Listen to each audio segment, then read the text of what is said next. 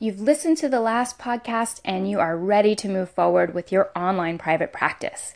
You have a license to do therapy, you have your liability insurance in place, you've checked out with your professional board if it's legal for you to practice, and you've made sure that it's legit with your professional body, so the ACA or the APA or whatever your professional body happens to be. So now you want to know what are the things that I need to actually start my practice. We're going to cover those six things right now. The first is that you'll need video software. I have used VSee, which is V, the letter, the word C, S E E, and Zoom, Z O O M, and both have worked great. There's also a product called Doxy.me, D O X Y M E, that I've also heard other practitioners use and be happy with. Now you want to make sure that when you're picking your video software that you pick one that is HIPAA compliant. That's just to make sure that it's as safe and secure as possible. And we'll get into in some of the future videos why it's important to be HIPAA compliant in your practice, even if you don't fall under HIPAA's guidelines. But that's for another episode you need to think about number two, how your clients will get in touch with you. So you want to make sure that you have email, phone, and fax. I get mine through a company called RingCentral for my phone and fax, and I get my email through Hushmail. I get all of my software products actually from one company called iTherapy. As you're starting your practice, you'll need to decide whether you want to buy each piece of software separately or if you want to go with a platform like iTherapy that gets all of the materials together for you. I chose to go that route and have been very, very happy with the service. So, again, the video that I use is VSee or Zoom, and the email I use is Hushmail.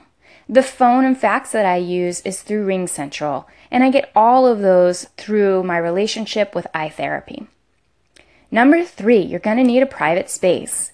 So, presumably, you're doing online counseling because you want to help people who might not be able to get into your office, which means you might not need to rent a space for an office. You might be able to do this work from home or from your travels. You just need to make sure that you have a private and secure space and there's no two year old running in the door behind you or dogs jumping in your chair, unless your client likes dogs. Just like any other psychotherapy practice, you're going to need to keep notes somewhere. You can do that by writing your notes on paper and making sure that those are behind two locked doors. Or if you want to use electronic health records, the company that I use is called Theranest. And again, I get them through my relationship with iTherapy.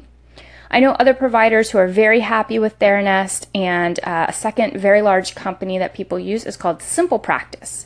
Both are really great electronic health record sources, and both have portals where your clients can log directly in to get your paperwork uh, or to drop off paperwork. So if you don't want to have to email your clients or have them email you, you can use one of these patient portals. You're also going to want to find a way to accept payment from your clients. And there are lots of ways to do this. It's important that you have many options for your clients. I can accept check, I can accept cash via a, variety of means. If you're interested in that, please just drop a comment and I'll let you know some ways to do that. But so far, all of my clients choose to use my uh, credit card billing software, which is Square. You can also bill directly through Theranest if you choose to use that as your electronic health records. And the very last piece, step six, is that you have to help your clients find you, which means you have to learn to do some marketing. Just like any other private practice, you have to market in order to help clients find you. So we'll talk about that in another video. What is consistent across online and in person private practices in terms of marketing, and what you might need to do differently in order to get online therapy clients. Hope that was helpful. See you in a future podcast. If you have any questions, you can email me directly at dramberlyda at gmail.com. That's dr period amber, A-M-B-E-R, Lyda, L-Y-D as in dog A, at gmail.com. Or join us on our Facebook group at Online Therapist Group. That's in Facebook. Talk to you soon.